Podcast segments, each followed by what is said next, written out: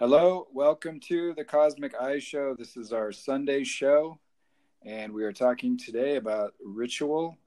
Primarily, we're going to be pulling from Manly Hall's The Psychology of Religious Ritual pamphlet. It's a lecture by Manly P. Hall, as well as some stuff from Ritual, Power, Healing, and Community by Malidoma Somé. And I've got this book, Magical Ritual Methods by William Gray. Chris does not have access to either of those books, so I'll be pulling sparingly from them, but I got a couple of quotes that I wanted to share from those.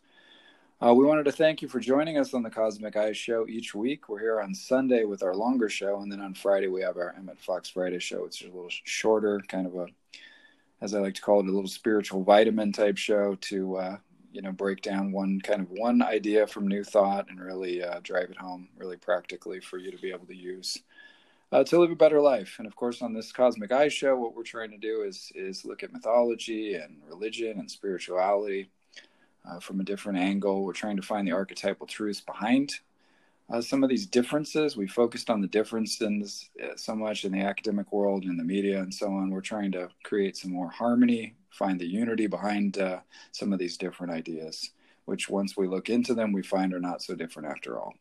So thank you for joining us. Thank you for supporting the show as well. We're at anchor.fm/CosmicEye. I'm your host, Jason Napolitano. I have on the line Chris Sheridan. How you doing today, Chris? Is everything good out there?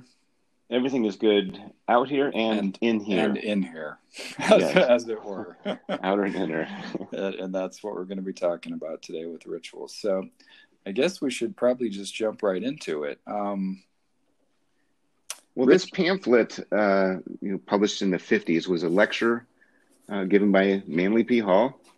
I know we've talked a lot about his works and everything. It's hard to just jump right in here, but just to put some context on it. Yeah, absolutely. It would have been a Sunday morning lecture. I think it was March 6th, 1955. But as anything that's timeless, wisdom, like archetypal rituals, there is no date on it. So, but this was one talk that he gave in one shot. It's about an hour and a half. And it is so rich with details and specifics.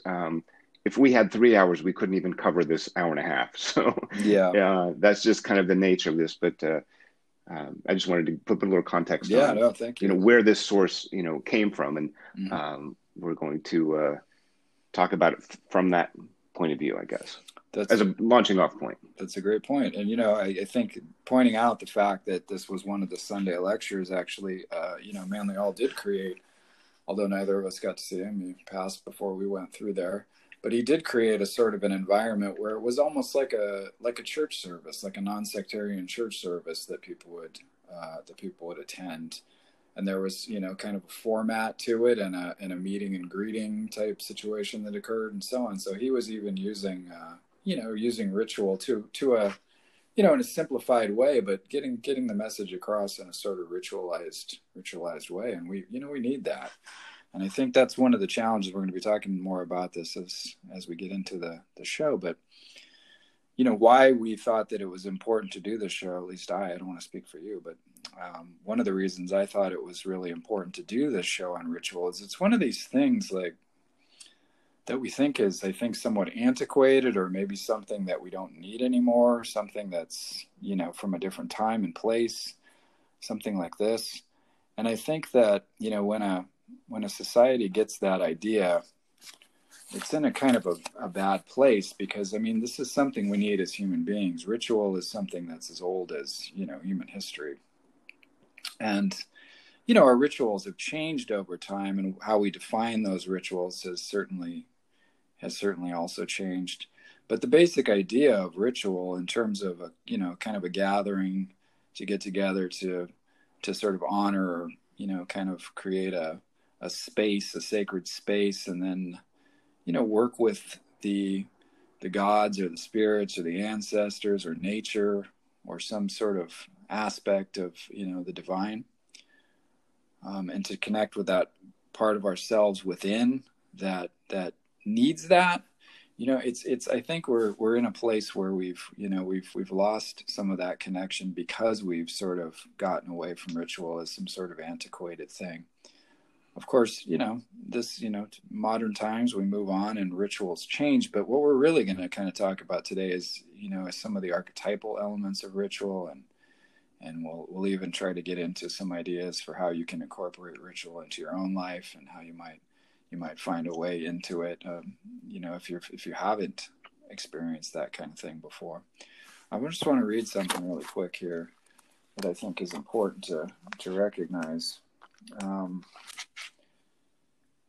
And this is just this is a quote from this book from Ritual, Power, Healing, and Community, Malidoma Somé, S-O-M-E. And he's one of these African elders. He's from the Dagara tribe in West Africa. And he shares his experiences. He's still pretty popular. He was more popular in the 90s and the early 2000s. But he's still a very relevant and powerful teacher. He says, where ritual is absent, the young ones are restless or violent. There are no real elders, and the grown-ups are bewildered. The future is dim. And, you know, you think about that, and you think about the situation we find ourselves in this modern world, and you look at that, and you think, well, we definitely are in a situation where there are no real elders. The grown-ups are bewildered, and, you know, the young ones are restless and violent at times. Mostly restless, not as violent as certainly as previous generations, thankfully. But let me read something else really quick here.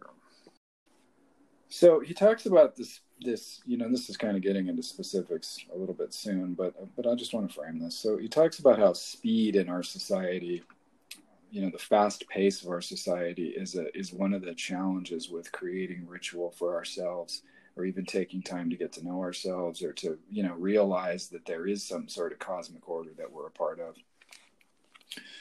And so I'm quoting here from his book. Thus, speed is a way to prevent ourselves from having to deal with something we do not want to face. So we run from these symptoms and their sources that are not nice to look at. To be able to face our fears, we must remember how to perform ritual. To remember how to perform ritual, we must slow down. We must slow down. So, you know, in the ancient world and indigenous world, the idea, and this is true in the ancient world of, you know, Western Europe as well, the idea was that there's this cosmic order that exists, and it's populated by divinities and gods and different forces of nature and so on. And we as human beings perform ritual and, you know, live religious lives and, you know, study and, you know, go through these dramas of initiation and so on, so that we can put ourselves in alignment with that cosmic order, with that divine order, you know. And so problems were seen in the ancient world and still are seen in the indigenous world even today. And you can see this still in Afro-Caribbean culture, Afro-Atlantic religion, and so on. The idea that when something is out of order with the spirit world, with the world of spirit or ancestors or the orishas or, you know, whatever formulation that particular religion uses, then something has to be done, ritually speaking, to put yourself back in order with that. And I think we've lost that idea, and we've lost that connection because we don't necessarily see the cosmic order in things anymore in our modern world. We look at things objectively and quote-unquote scientifically and materialistically. But here's the thing. We forget that itself is a worldview. That idea that there is this objective world out there and we can figure it out through science is a worldview. And it's been a powerful worldview that shaped technology, and it's turned us into what we are today. But it's still a worldview nonetheless. And it doesn't mean that these other worldviews don't still hold credence and that there isn't a spiritual world. Just because we've discovered, you know, this technology and these objective ways of dealing with material does not mean that there is no spiritual world. That's the thing people have to remember. Just because you can't see it with a microscope or a telescope doesn't mean it doesn't exist. So, you know, do you think that's one of the problems today, that people lack a structure and a mythology and a sort of sense that they have a place in cosmic order, and that maybe distances them from ritual and distances them from certain religious ideas and so on? Well, everything has, yes. I think it's, in a word, yes. We've become disconnected with so many aspects of really what is our actual life and our lives mm-hmm. with nature, even though we may, you know, rally and protest against climate change and the fossil fuel and say this, even if maybe we do eat vegan or, you know, make some other choices, you know, there's still not a collective ritual that connects us with nature. We've been disconnected with ourselves, and you know, technology. Yes, you can blame civilization, industrialization, mechanization, all these things, the distractions, this fast pace. But however it's happened, I wouldn't blame those things so much, because it's still possible to get back on track. And some of these tools could actually be used, if directed in such a way, to help facilitate maybe a new ritual. I think, you know, because of this scientific worldview, like this objective paradigm that you're describing, it's something out there. Oh, that was something then. Oh, this culture in this place at this time used to worship, you know, pelicans or something, you know, or pray for rain or do a dance or something. And all these Greek gods, the whole Hindu pantheon of, you know, there's just all this, even all the saints and the Catholic and the, you know, there's even the religion itself has become so, you know, fragmented in all these different things. But the whole point of all these rituals, even back then, and especially back then, which is why they're especially needed now, were to connect ourselves, our individual personal selves, in a meaningful way through a ritual that we're actually experiencing something, or at least witnessing something amazing, that connects us with nature, that connects us with forces, that connects us with death and the afterlife and our ancestors and where we may go when we depart, connects us with philosophic ideals that we can build society and culture and civilization with. Yeah. And all these different gods and goddesses of the Greeks and they knew that. And I think depending on how far initiated you were, maybe the degree to which you knew that, but I think even the average person knew that these were all parts of themselves.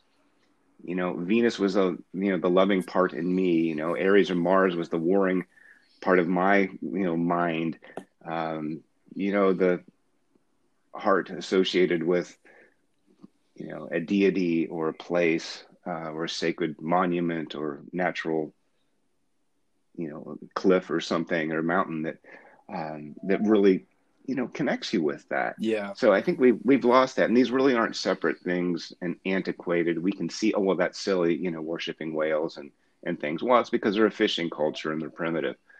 What does that have to do with living in, you know, high rise in downtown LA? I don't know, but maybe it should. And it's because we've become disconnected with those things, not just nature, but those parts of ourselves, mm-hmm.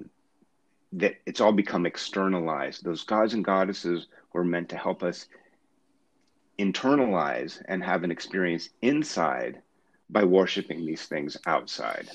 Yeah. So, yeah. And I think, go ahead. Oh, I mean, we've even lost touch with that's what the purpose of these things. Mm-hmm. Yeah, exactly. We've redefined, you know, what these rituals and what these worship, you know, these gods and goddesses, you know, may have been, how they were used, how they functioned in society and with the individual. Maybe I think we've lost touch with that. So yeah, there's a lot of restructuring. I didn't mean to get long-winded about that, but it's. Those rituals were meant to connect us with these invisible forces that affect our lives inside and out. Mm-hmm. And because we've been disconnected with that, we're disconnected with ourselves. Yeah, for sure. And I mean, you know, you think, you know, people think that, well, you know, we're just personifying and we're just anthropomorphizing these different ideas, and it's a primitive way of looking at things and all that. But the thing about it is really that, you know, if you look at these forces, and you look at these gods and god images and divinities, you know, they are a projection, Jung would say, of something within ourselves, but they also exist objectively as well. And there is a correlation between, that's the, you know, in the collective unconscious in the archetypal world, there is, patterns of these ideas, and the idea of the archetype is that there's this underlying structure of something that, we can't really get at and we can't really explain with words. So we try to show it symbolically. And of course, if we're, trying to show truth, spiritual truths and mysteries symbolically, we're going to reflect them through our own experience. And that is our own humanity and our own psyche. Right. So, which is not to say that these things don't exist and they're not real, or we're just making them up, but there's this sort of correlation that exists between this energy and ourselves. There's something within and there's something without, and the meeting place of those two is, is where we find meaning, and we find structure. And ritual is kind of one of those like sort of liminal grounds where you create this space whereby, the inner and the outer can kind of meet.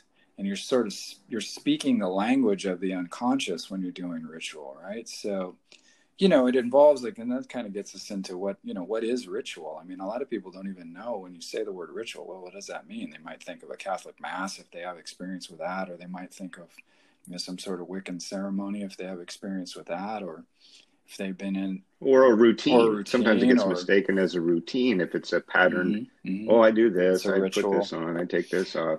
Is that really ritual or is it routine? So it's I mean, some of them are and some of them aren't. I mean, think about this. I mean, the sort of acts of someone who has an obsessive compulsive disorder is a sort of a ritual that they literally will, they've got to follow it perfectly to the T, or there's great psychic imbalance. And so, it becomes a ritual unto itself. It's obsessive and compulsive and they don't have control over it. And that's where, where it becomes, challenging for them to deal with. And they want to maybe break those cycles, but we're talking about here, the positive side of ritual where it's, it's spontaneous. It's something that it may have, it may have structure to it. It may not, but it's something that you're choosing to participate in, and it may, most likely will occur at, similar times throughout the year and things like this, whatever, people often time these things to the calendar and different natural events, equinoxes or, full moons or things, things of this nature. Religious holidays and so on are obviously rituals that are enacted out. And so, we have those elements of ritual. This is where, it becomes challenging to think about ritual, especially if you're a person who isn't really involved with an organized religion or isn't involved with something like Freemasonry or, the military, where this kind of ritual actually is enacted all the time, or, a magical group like the Golden Dawn or any of these magical groups that exist today. But, this stuff, those kinds of groups have actual ritual and people participate in them. They believe in the structure of them to a great degree. And there's a sort of shared meaning and so on. But, there's a lot of people who don't, have those kinds of groups, and, they may be wondering, well, then how does ritual apply to me? And Manly Hall even makes the point of talking about that in this pamphlet. And he talks about how, today, especially in the individualistic type world that we live in, those external rituals, may or may not serve an individual. So at that point, then, what does one do? Again, we're going to get a little bit more into that at the end of this, but I just wanted to kind of introduce that idea right away that, there are ways to still participate in ritual and to make it meaningful for yourself, even if you're not involved specifically in a group. However, that being said, I also think, and you may or may not agree with me on this, but I also think that probably more than ever, we need to kind of either go back to certain groups with a new understanding and types of rituals with a new fresh understanding, sort of a recreation of some of the old and ancient things, or we need to begin creating new rituals that, that serve us archetypally. And group settings where people feel more comfortable, doing that work and don't feel like they're, forcing themselves into something like a church that they don't really agree with all of the, the dogma, for example, or, you know, a group that they feel is exclusive of this or that person, and so they don't want to join it, and, you know, things like that. So we've got to create some new groups and some new ritual settings that work for us with our understandings and our beliefs today, but still reflect those archetypal ideals, for example, of love and charity and compassion and self-sacrifice and order and discipline and some of these things that have fallen out of fashion. Because those are the bricks and the foundation upon which a decent society is built, a society that, you know, that functions and serves all of its people. There's, you know, you need a certain amount of ritual, a certain amount of order, and a certain amount of coherence. Otherwise, society falls apart. And that's what happened, you know, when the Roman Empire fell apart. It fell into the barbarian disarray once it crumbled. And then to some degree, Christianity brought some order back to it. But, you know, you can see what happens when society begins to fall apart. And it's not a pretty picture. You know what I mean? So this is where, you know, if we can, as individuals, you know, start to recreate some of these groups, create new groups, or do these rituals on our own that create meaning for us so we can still be a sort of viable member of society, a productive member of society that still is able to be connected to the spiritual and internal world, you know, but still obviously go about our business, doing our jobs and, you know, living our family lives and, you know, being out there if we're protesting something we don't believe in and so on, you know, these sorts of things, you know, the ritual and the spiritual groups and traditions and things that we belong to have to reflect our values and beliefs. Right. So, you know, so you go ahead. They do. And I guess this leads to, you know, what's the function and purpose of ritual? And that may help define or help at least get closer to what is it that we need to do today that ritual maybe did to another culture at a different time under that paradigm, say, of animal spirits or with the Greeks. Sure. Drama was a big, and the myths was such a big part of their culture. So no wonder the religion was a very mythic, a very dramatic, all these, you know, larger than life characters that populated. It was a Greek chorus. It was just another, and the plays were about the gods and, or they involved the gods. Yeah. So they were kind of a drama based culture that had drama gods and goddesses. So what are these, and they're archetypes. So what are these archetypes? They might include science, they might include, you know, technology, a lot of the things that have happened in the last, you know, say 200 to 500 years since the Renaissance. You know, where are we now? And how do we look at things now in such a way that, that a new ritual or just a I don't think anything's really new if we're dealing with archetypes. Yeah. But what was kind of the new facade? Yeah. You know, what's on the surface that underneath is you know, upholding from the archetypal universal level. Well, you know, what do we need to do? You know, we just like the allegory you gave at the beginning. You know, the elders are out of touch, and the grown-ups are bewildered, and the children are running amok. So. It's, you know, how do we need to be grounded with ourselves and our inner structure and the myth, all the great myths of time and the religious structures underneath them looked at mythologically and symbolically are the stories of our universe and the stories of ourselves. Mm-hmm. Yeah. Ultimately, they have to tell us something about the world we live in and the world that lives within us and how we can reconcile those two. And, you know, and make it through life. Yeah, okay. Exactly. That's kind of and if we're not making it through life, okay. And I would say to a large part, we're not very well adjusted in our current state. Maybe we never really are. And it's always in a state of readjustment. Mm-hmm. But I think there's a big one now that the ritual is something grounding. It's something that helps connect us with what we are disconnected from. Yeah. That's a great point. I want to read this from Psychology of Religious Ritual. This is on page 20. Manly Hall says, the ritual drama was the most complete form of instruction yet devised for the transmission of essential ideas. And essential ideas are archetypal ideas. It combined many forms of artistry in a vital and living exposition of basic concepts.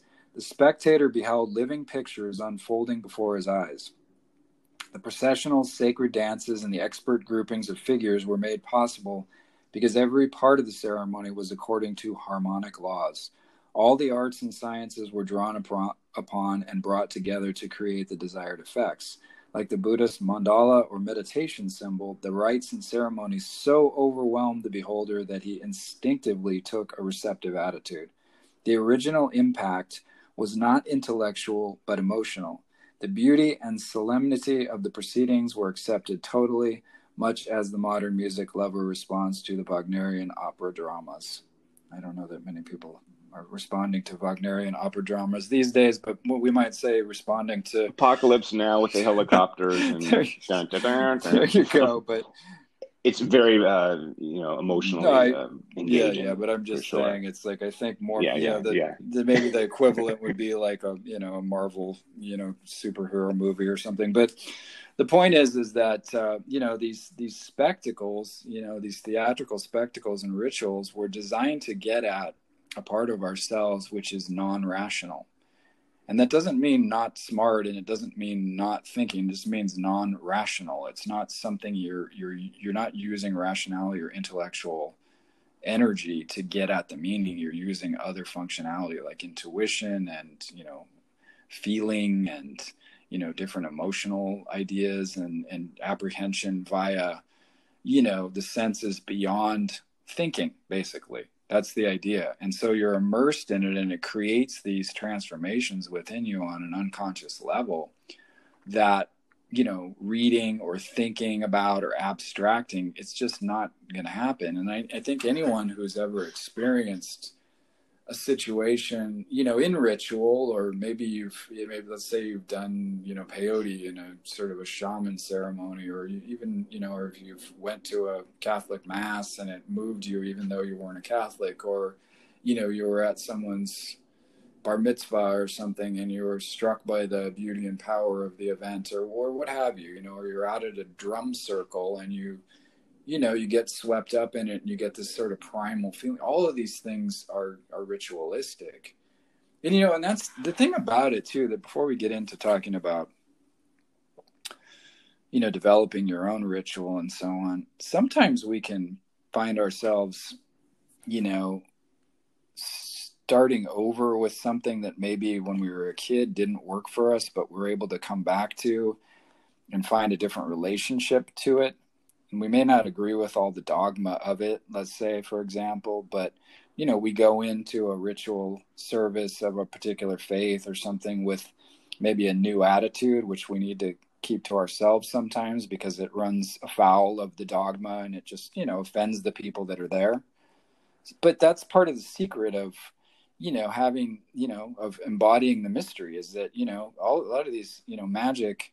It's one of these things where it's a sort of a secretive art. Alchemy was a secretive art. So the things that are going on within, you may have a different understanding of, let's say, the Christian church than maybe the other people who are there.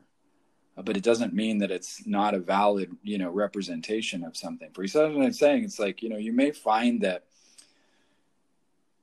some sort of a traditional religion or spiritual path might work for you if you're able to approach it in a different way. And that's one of the interesting things about ritual is that, like I said, the ritual, goes beyond the sort of dogma. It strikes at the heart of the archetype. So, you see all in, like, for example, in the Catholic Mass, that's all, life and death and living and dying gods. And, there's magical elements to it. And it's, it's fascinating when you understand what's going on up there. And, I think sometimes people are kind of limited by their ideas of what they think ritual is or what someone's telling them dogmatically it means. When you start to really open it up and look at it, the mystery behind it and the sort of more spiritual and transformative qualities of it, it's really pretty remarkable, the genius of some of these traditional faiths. It's just that over time, they've been kind of rendered dogmatic and unflexible and somewhat resistant to certain changes, which some of that is good because, some things need to have a grounding in something older, and some things need to move forward. And that's where we got to sift those things out and find what works for us and things like that. But I just wanted to add that, because sometimes it's interesting to think about, you know, maybe there's something from my childhood that I rejected that I may go back and visit in a different way, or I may need to create a whole new way of doing things for myself because of the experiences that I've had and the transformative experiences that have, you know, informed me as I've grown. So, you know, that's a question for each and every listener, right, Chris? Right. And there may be things in our immediate sphere that if we maybe just look at them a little bit differently, go, you know what, I could ritualize this. This could become part of my daily veneration of the universal spirit that's around me and within me every time I make coffee, you know, or, you know, you can ritualize things or endow things with meaning, with that connection to that thing. You brought up something about beauty, I think, in that quote from Manly Hall, and he does go on to make, you know, further points about that. That, you know, architecture from the Dionysian artificers, that symmetry and proportion were all built into, you know, even daily objects, yeah, you know, utensils and things that, you know, but this sense was thought of and it was put into these things, the architecture, everyday things. And so beauty is such a great way to connect with the spirit, you know, the beauty within, the beauty without, the beauty of helping another person, the beauty of forgiveness and gratitude, yeah, whatever, yeah. This, it could be the beauty of a flower. And I was thinking of, you know, offerings, you know, people make an offering, say in a Buddhist sense, you know, there's a Buddha statue and, oh, you bring an orange, or, you know, here's some flowers, that there's already beauty. There's already this, It's not, Buddha doesn't need an orange, okay? He's doing all right. But it's the offering. It's the bringing of, here, I'm offering. That's what we're not worshiping Buddha or the orange.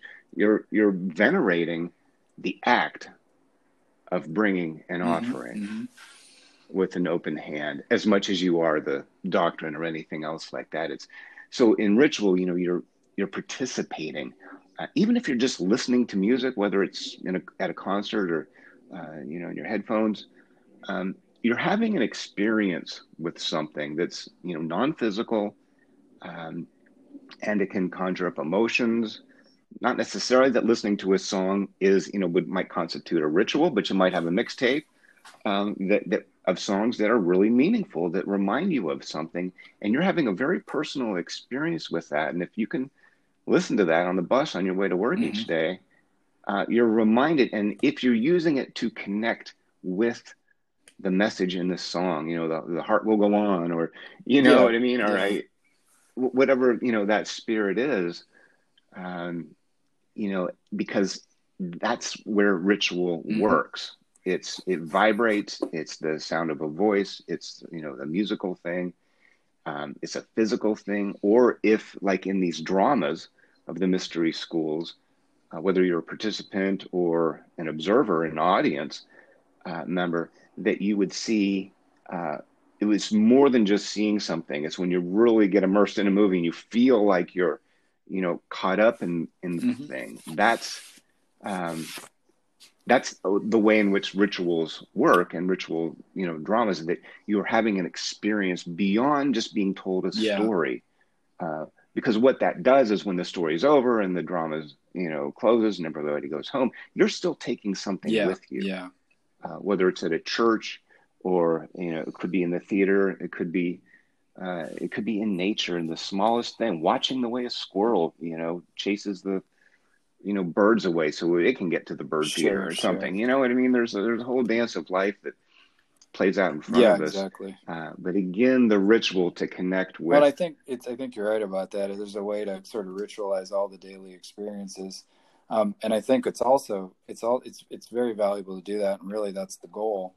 I think, though, when, you know, one other thing that's important is to try to, you know, to create some actual rituals for yourself that are a little bit beyond your ordinary existence, so you can sort of get used to that and tap into some of those, you know, more mystical elements of life and so on.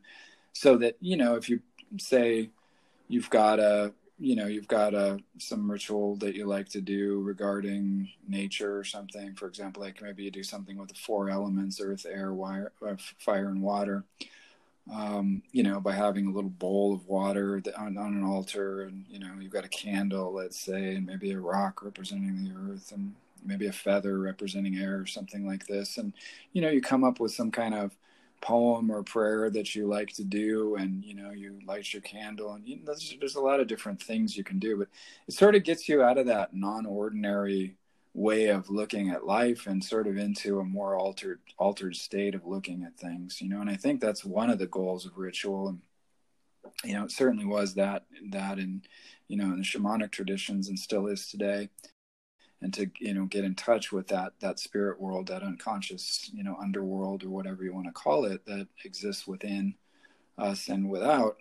But it's a way to sort of travel between those worlds, that ritual, you know, and you can add to it, you know, by using meditation or certain, you know, incenses and drumming and, you know, relaxation techniques. And there's all kinds of things you can do besides, you know, psychedelics, if that's not your thing, you know, that'll put you into that state. So, you know, but that's one of those things, I think, where if you are interested in that, or you want to create your own your own ritual stuff, in some ways you're going to have to connect it with some sort of a mythology, or at least construct some kind of a mythology for yourself, because generally speaking, you know, these rituals do have some sort of cosmic order meaning to them. So, you know, you do want to kind of look at the things you're reading and look at the things that interest you, and maybe find some commonalities in them. And then you can, you know, sort of create rituals based on those. I want to recommend this book, though. You know, I mentioned it earlier, Magical Ritual Methods,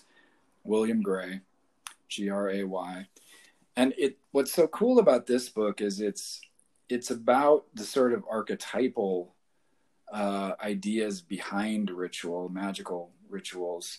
And so it gives you kind of a framework where you can kind of put in your elements that you want to within this sort of framework of this magical structure that's kind of a bare bones way of kind of getting at some of these rituals. And it's an interesting way to be able to construct something for yourself. Obviously, there's many, many, many thousands, if not millions, of different ways of doing these rituals, you know, and we've got, you know, the different neo-pagan traditions, and obviously, you know, you've got the magical traditions and Kabbalistic traditions, and, you know, we could go on and on, African traditions and, you know, Native American traditions and all these different things. And, you know, some of those might especially be appropriate for us if, you know, if we have those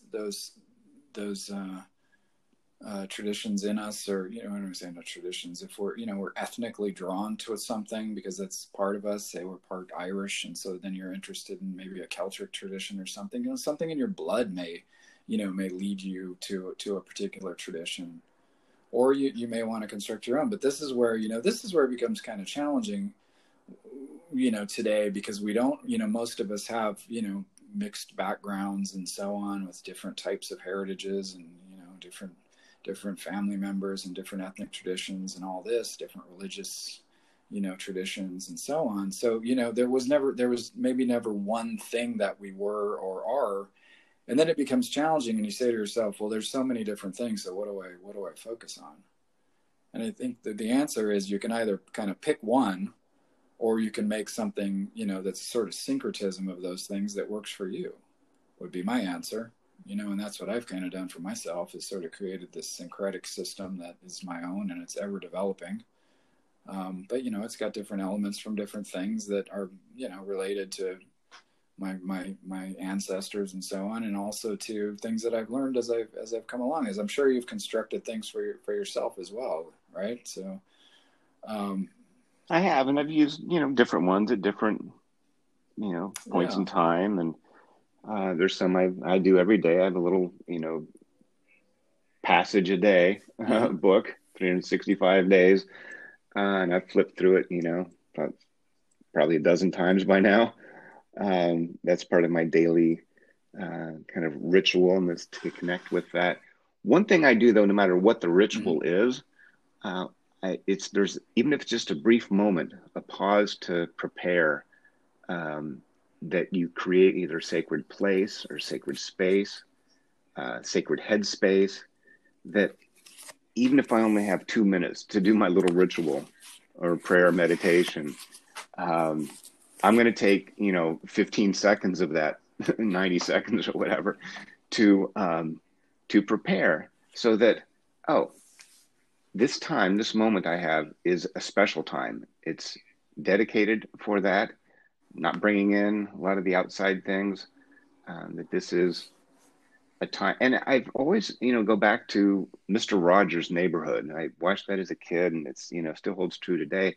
When he would come in to the house, the first thing he would do was he would change his sweater, I guess, and put some sneakers on from his street shoes, that this was, it showed that this is a different time, a different place. This is, we're going to be doing something. And at the end, he put his other stuff back on and split. He did that purposefully too, by the way. Yeah. Oh yeah. I mean, this is the time, and this, so it makes it special. Even if you don't want to use the word sacred, it makes it special. And that could be anything. It could be just something you pull out of your wallet, a picture of something that, but something you connect with just that. Yeah. Like he only wears those sneakers and that sweater when he's in the neighborhood and goes to, I don't know, what is it, make-believe land or something, with the trolley. Exactly. So it makes it special. It's a presentation, though, of what you're trying to do through ritual. Though you are changing your ordinary consciousness to move into a different world. He did that very specifically, and he, so he was a very intelligent man, actually.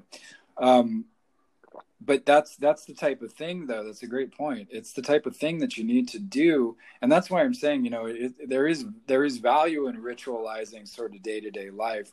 And there's, I think, even greater value, because we don't do it very often, in creating rituals that have a special time and place, and maybe a special garment that you put on, and some incense or some specific candles that you use, and maybe some imagery or beautiful pictures or some flowers. And maybe there's a small altar that you put together. There's real great value in acting out those sort of dramatic rituals. And like I said, you can either create them yourself or you can adapt them.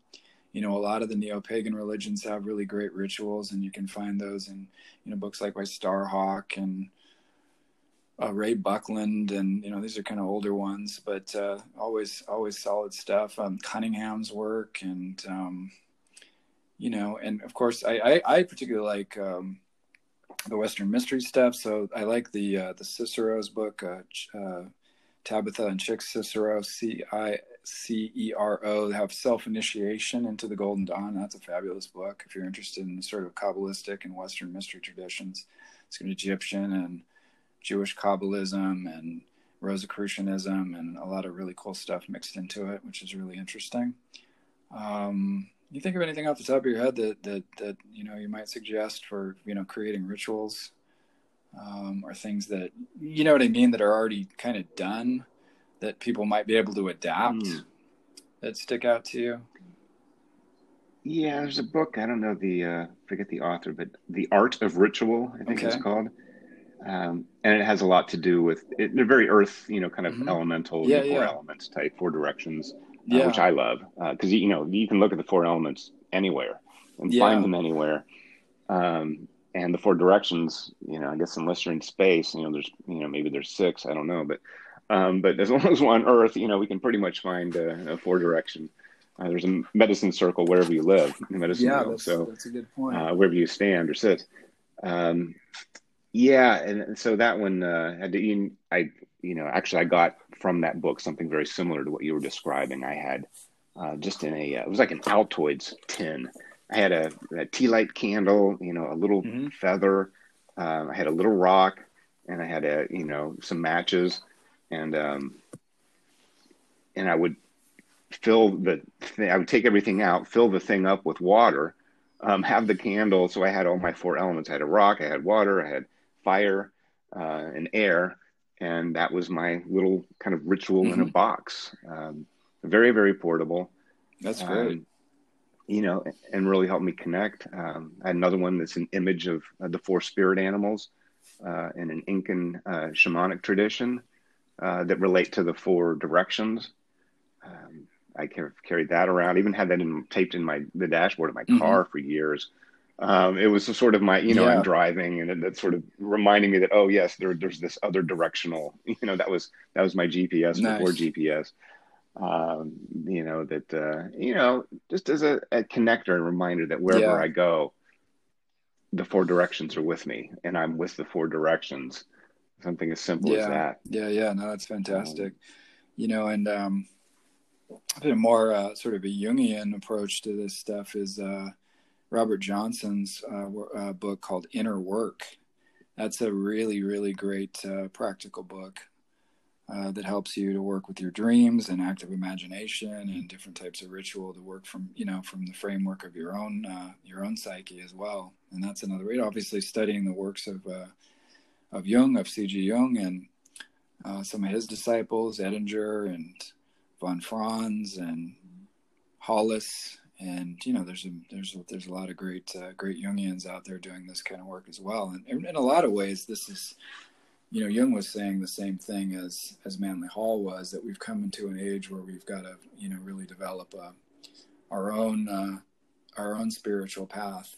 Although he drew heavily from alchemy and Gnosticism and so on for his own personal path, he did create his own sort of a religious attitude towards life. And he said that was one of the, you know, one of the elements necessary for true healing and for true individuation to take place. And by individuation, he meant that, you know, the merging of the ego and the self together. And so that, you know, you look at that and, you know, psychologically, it's, you know, the sort of totality of the psyche is coherent with the ego, you know, with the ego in its proper place, but functioning strongly, but still subservient to the self, you know, and if you want to look at it sort of more esoterically, I mean, it would be a merging into the sort of, you know, the universal, the Godhead, the self with a capital S in the sort of Hindu sense, you know, or Vedantan sense. So, you know, those are some of the goals of these mystical ideas.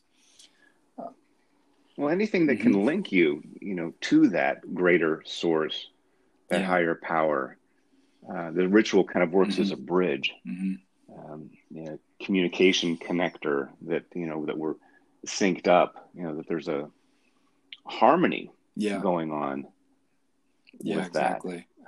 And really, that's what the ritual is. It's a bridge between, you know, the inner and outer world, between the, you know, the mundane and the spirit world, between the, you know, the relative and the absolute, if you want to call it that, whatever. I mean, it becomes this sort of tangible act that, you know, you're using different types of movement and, you know, maybe chanting or prayers or poetry or, you know, sort of non-rational behavior, art and, you know, sort of gestures and you know, spells, whatever you want to call these different things, to connect you know, to your inner self, but also to that outer cosmic order. Because, you know, once you do that, then you realize these things are not different. The inner and the outer are the same, you know, as above so below, right? So well, they're already connected. We've lost the link. It's about getting us reconnected with something that's already very much connected. Well, that's even the word religious, religare, it means to link back up to. And it has to do with ligament. The word ligament, religion, ligare. It has to do that connecting thing, and in the Hindu tradition, yoga also means yoke. Yoke in a Christian sense means a burden, like a, you know, horse with a yoke on it might feel. But in the Hindu tradition, the yoke actually means it's a synchronization thing. So you have two oxen, I suppose they're called, and this yoke it holds them together. So when they're plowing the field or something, they're moving at the same time because it's more efficient. And that's the yoke that through yoga, through ritual, through veneration, raja, you know, bhakti, that you're making that connection, you're reinforcing, you're getting on board with that connection that's already there. So that yoke, that link, it's goes to the very heart of the word religion or yoga. Great point. It is a linking. Yeah. And I think that, you know, those different rituals, those different ritual aspects and ways of connecting that we've been talking about can really, really help with this. So, you know, like we said, you know, it could be something where, you know, this ritual work can be something that, you know, you come up with yourself. It may, you know, stem from dreams and unconscious fantasies that you've had. It may stem from poetry. It may stem from a religious tradition that you admire. It may come from ancient mythology. It may come from your connection to the earth. These are all different things. It may, you know, be connected to your ancestors or your ancestral family, and, you know, maybe the birthplace from whence they came, something like this. And there's some sort of connection to that. It could, you know, could be some tradition that, you know, you have no connection to whatsoever, but calls you, you know. So these are all different ways that we can draw from. But, you know, the point though I say with that is, you know, you do have to connect some sort of belief and faith into the ritual. Otherwise it's empty gestures. And that's the point of, you know, connecting it to belief or faith or some sort of understanding of the world. Or some kind of a system or something, you know, that you've understood within your own self or whatever. It's got to have some deeper sort of transformative meaning to you. Otherwise, you know, it's not a ritual. It's just actions being taken emptily. Emptily? Is that a word? I don't think that doesn't sound right. Let me say that again. It's just empty actions. Let's just simplify it. So, you know, unless there's a connection to something bigger, you know, you got to crack the door open to the idea that there's a possibility that a cosmic order does exist to some degree or the other. And if, you know, if you don't, it's pretty difficult to create rituals that have meaning, because ritual itself is designed to, you know, to get us in touch with something that's invisible. And whether that order is within yourself or it's outside or it's both is kind of inconsequential, because I do believe that ritual and that belief will move you towards that harmony and that unity that you're seeking. Either way, from the outside or from the inside, eventually I think you'll find yourself at the center. And I think that that's the point of ritual and the point of spiritual endeavors. It's that transformation and that understanding that we, you know, we all share and come from the same source, and we are that source and in that source and of that source, you know. And that is what ritual essentially is designed to do. So, you know, so think about some of those things. Any other parting words? We're nearing an hour on this. Do you have some other ideas? Sure.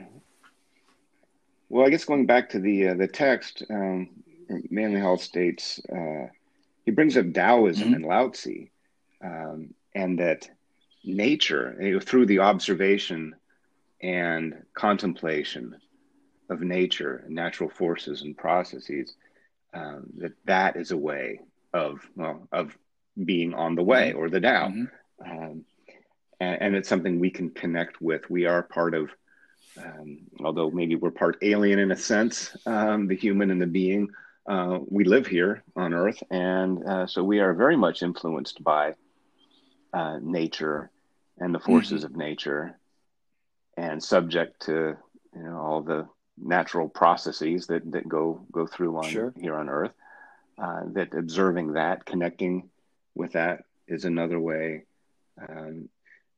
and that can be a ritual in itself, is, you know, this veneration of nature. Good point.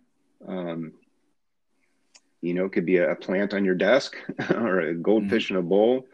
I know we live in a modern society where a lot of these, you know, older rituals, you know, don't make as much sense. You can't have open pit fires and, you know, roast a pig's head, you know, or something like maybe you used to be able to do, if that's part of your thing.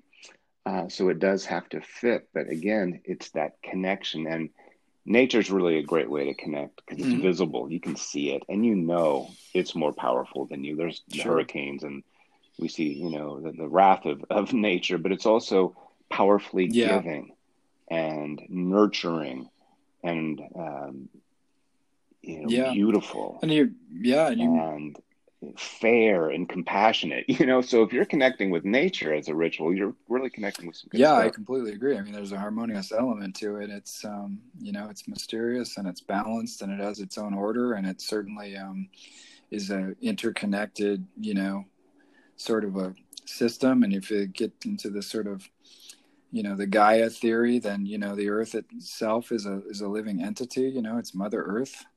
And there's something very, very powerful in that. And then it's, you know, and then if you look at the earth in terms of, you know, being a system of planets and how those are interrelated and how the earth and the moon work together and so on. I mean, it's all, you know, it's all the same sort of stuff. So that's a great point. You know, and the other thing, too, is sometimes, you know, we say these things like we take it for granted, like, well, you know, it's a modern world and we live in, you know, in this place and we can't do this and we can't do that. And then it begs the question also, you know, why? Why are we living like that? Maybe we need to think about that. Maybe we need to think about, you know, our place in the system and our balance and our harmonious interaction with the earth and so on. And maybe we need to question it a little bit more. Sometimes I think we take it for granted that, oh, it's a modern world and we have to live this way. And, you know, there's a lot of nice things in it. And, you know, civilization is a great thing. I'm not knocking it, you know. It provides order and survival and, you know, so on. But maybe there's a better way to sort of construct a society that has more reverence for the natural processes of the earth and has more reverence for, you know, ancient ideas and has more reverence for the idea that there's a spiritual purpose to life and so on. Maybe we don't have to live in a materialistic machine. Do you know what I mean? And that's something to ask ourselves. It's like, am I participating in this thing by choice or by habit or by force or because I think I don't have any other way of being or, you know, is this something I'm consciously participating in? You know, this quote unquote modern or postmodern world that we live in, right? So something to think about, and ritual, I think, will help you achieve some of those insights, you know, and you'll begin to see the connection between things and how your actions actually do make a difference and so on. And that's the other thing about ritual is that, you know, you can use it also in a sort of new thought or mind science-y way to sort of help create new realities for yourself in your material existence. That's another use of it, you know, of ritual. Well, people have vision boards that can become part Absolutely. Of a ritualized because you're venerating an ideal or a dream or, you know, something higher or better in yourself. And if you're wondering, well, what images maybe do I look at? Look where the imbalance is. If we're going to use it as a mind science, topic, that if, say you're procrastinating, you want to be more productive in your life. Well, one of the images you might want to bring up are the bees or the ants from the natural world that are very industrious, or like a blacksmith who's forging something in a fire and this activity. Mm-hmm. And, you know, that might connect you with this spirit of, you know, action that you need. Yeah. Maybe you're lost too much in your head or, you know, whatever, like the opposite of what you're feeling. If you can conjure up an archetypal image, then connect with that and put your energy towards that. You're going to have it in your little notebook and your moment of ritual, your 2 minutes that you have to yourself to do this, you're going to open it and see this. And yes, I'm connecting with that, because all these things, and this is maybe the underlying lesson in all this, or one of the underlying points is these aren't just things out there. They're all things in here. They're all parts of our inner self. If we feel cut off from them or you're yearning for them, it's not because they're out there somewhere. It's because they're in here and they need to be connected once again. They need to be drawn out. A lot of ritual is releasing something that's already in. It's not just, you know, oh, the Holy Spirit, come into me. Yes, but also may the Holy Spirit flow out of me into the work in my life. And so it's, ritual is expressive, and it's bringing this stuff out that's already there. It's yearning to come out if we're disconnected from it. It's a participatory experience. Yes, very active. It needs action, and it needs creativity and beauty and drama in it. And that's one of the things, we become so passive, and we're so, in some ways, we're so easy on ourselves. Like, we'll say, well, I'll just make 2 minutes for this. We'll make 8 hours for TV, and we'll make 2 minutes for a ritual. And it's like, our priorities, honestly, and I'm not trying to criticize us, because I find myself at times doing that. If I'm trying to avoid stuff, I'll go binge watch shows and things like that. But think about how you're using your time, because, this passive watching of all this crap has a destructive effect on us. It really does. And, I just wanted to mention that, because I think that a lot of times, what ritual can do is be active. It's active in a sort of way that is positive for the unconscious. You're sending it the right messages. You're doing, and the unconscious works in imagery. It works in belief. It works in faith. It works in symbolism. And so when you speak to it on the level of ritual, it's very effective. The thing about it is, though, when you watch movies and television and commercials, all those people know how to affect your unconscious mind, and they do so with great skill, very purposefully. And there's very specific agendas and very specific ideas that are given to you in the, through the media that you take in unconsciously. And your unconscious doesn't know the difference between reality and a belief system that's foisted upon you. So my point is, take some time and, make sure you're feeding in the right information. And one of the ways to do that is by doing rituals of meaning for yourself that reinforce your connection to something bigger than just this material consumerist society that we live in. And again, I'm not knocking it when I say that, but everything has its pluses and minuses, and we have to be honest about that, and really see the shadow side of things as well as the positive sides of things, and that's when you can become a whole person, when you can see the darkness in yourself and not just see it in other people, then we're getting somewhere. Then we're not projecting ourselves out onto other people, and this is the enemy and they're the enemy, and if we could only destroy this, then we'd be happy, and this, all these utopian ideals that are nonsense. It's just, we got to grow up spiritually and take back those shadow projections. And ritual can be a part of a way to do that, because we can do destructive things in ritual and, kind of get out of our system some things, like if we're trying to get rid of a bad habit, or we're trying to, purge something from the past, we can write down these different things and then, burn them ritually, or, write some kind of a, crazy off the wall story that gets all this, this stuff out from within us and so on. Those are all ritualistic ways of acting out some of those darker things that might be within us, and then not having them harm people. Do you know what I mean? And I think that's a really important part. So I've gone on a little bit too long. I'm sorry about that. Great tacked on, or great endpoint for your thing. Thank you for sharing that. So ritual, give it some thought. Think about some of these books we've talked about, particularly the Manly Hall one, The Psychology of Religious Ritual. That's a great place to start. Inner Work, Robert Johnson. We've got here Magical Ritual Methods, William Gray, and then the Ritual book by Somé, S-O-M-E. Thank you for joining us this week. I wanted to give you one more chance. Do you have anything else to say? I don't want to cut you off before I go on my long-winded ranting. Well, go on and on, but yeah. Don't give me that shot. I might just take it. No, we covered a lot. And again, like you said about the activity, we spend a lot of time in our heads. This is something we can do with our, with our bodies and our voice, or, your nose, or whatever you're going to use to express something in some way. Point. Thank you for reiterating that, because I think that's one of the big things that, that ritual is. It's action, it's action, and it involves the heart mind more than it does the head mind. So. Well, think about this. Here's a parting shot. The word, people say, well, I'm not religious, I'm spiritual. Okay. Well, what's spiritual? Look at the two words: spirit, ritual. The word ritual is in spiritual. So, if you want to be spiritual, yes, have a lot of spirit and do some kind of ritual.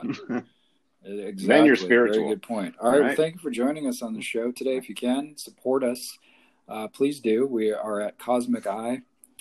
We are at anchor.fm/CosmicEye. My book is available at CosmicEye.org. It's If You Can Worry, You Can Meditate. And Chris's book is available on Amazon or on his site, ChrisSheridan.com, and that is called The Spirit in the Sky. We're here every week with a show on Sunday, and we've got a show on Friday as well, so join us for that. Thank you again for joining us. We appreciate you who support us, and you who are listening, please share us with your friends when you get a chance. Thanks a lot. Have a great week. Goodbye, and God bless.